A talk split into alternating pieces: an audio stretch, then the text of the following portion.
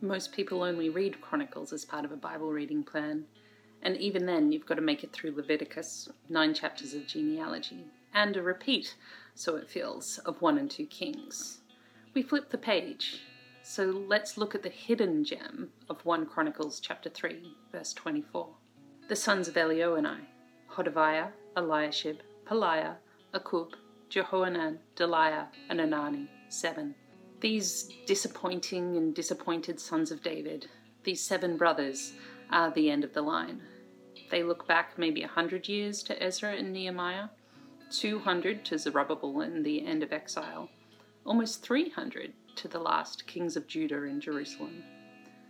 God looks like he clocked off a long time ago. And I don't know if these guys were glad to be listed or not. Hodaviah, Eliashib, Pelaiah, Akkub, Jehohanan, Delaiah, and Anani, seven human beings with feelings and thoughts and families. They are the seventh generation back in the land, but the very thing that sent them to Babylon looks like it's on repeat. The covenant is broken, the Torah law forgotten, the community divided, and families torn apart. There's no new heart of flesh.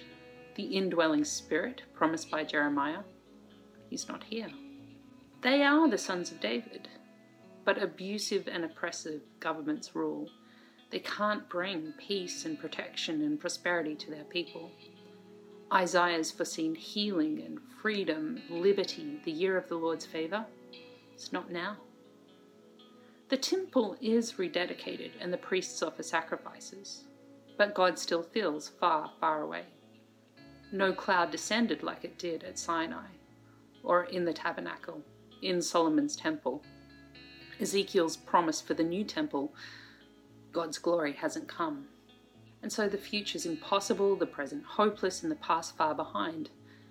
In this context, the chronicler looks back and tells again who God is and what he's done.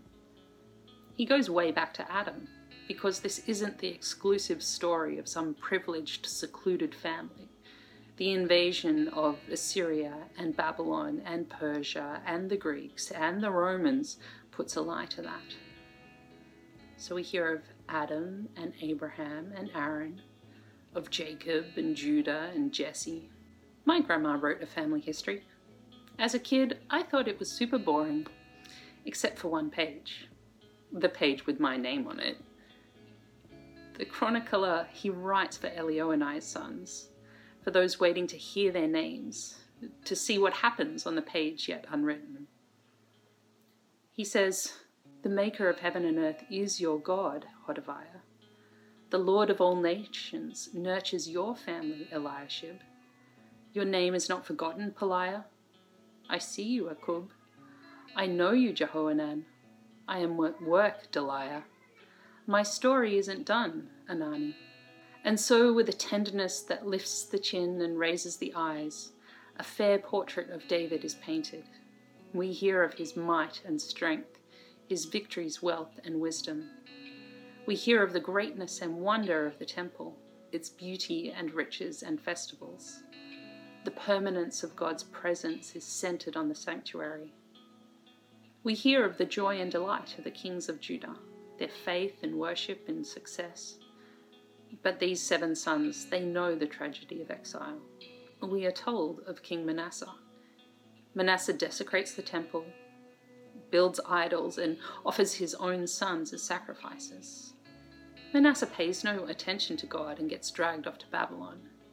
He is the son of David, completely off, off the rails.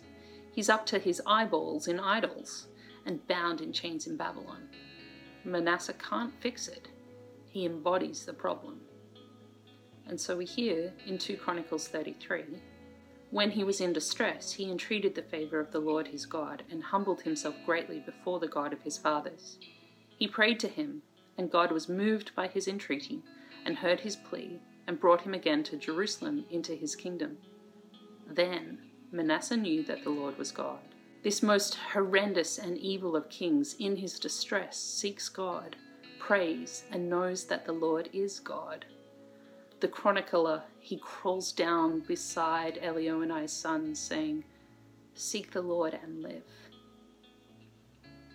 And the last thing, these seven hear the final words of the Hebrew Bible, the words of Cyrus, kings, king of Persia. Whoever is among you, of all his people, may the Lord his God be with him, and let him go up. The sentence is incomplete. The scroll has no more words.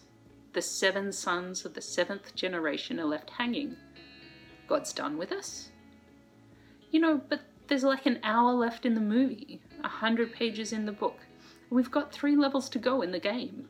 We're still here. When the Lord calls your name, the bonds of death are broken, and like Lazarus, you walk from the tomb. When the Lord calls your name, you rise to new life in the name of the Father, and of the Son, and of the Holy Spirit. Messiah has come, the Son of David reigns. He defeated death and sits at the right hand of the Father. He lives to intercede for us. The Spirit has come. God dwells with us, intimately and tenderly, nurturing, guiding. He makes us alive, and He groans for us when we don't know what to pray. In our distress, disappointment, and feeling far from home, this is still the day of salvation. Now is the time to repent. Seek the Lord and live. Will you come and hear God's glorious deeds afresh? With Hodaviah, Eliashib, Pelaiah, Akkub, Jehohanan, Delaiah, and Anani. Hope in the Lord, whose story isn't over.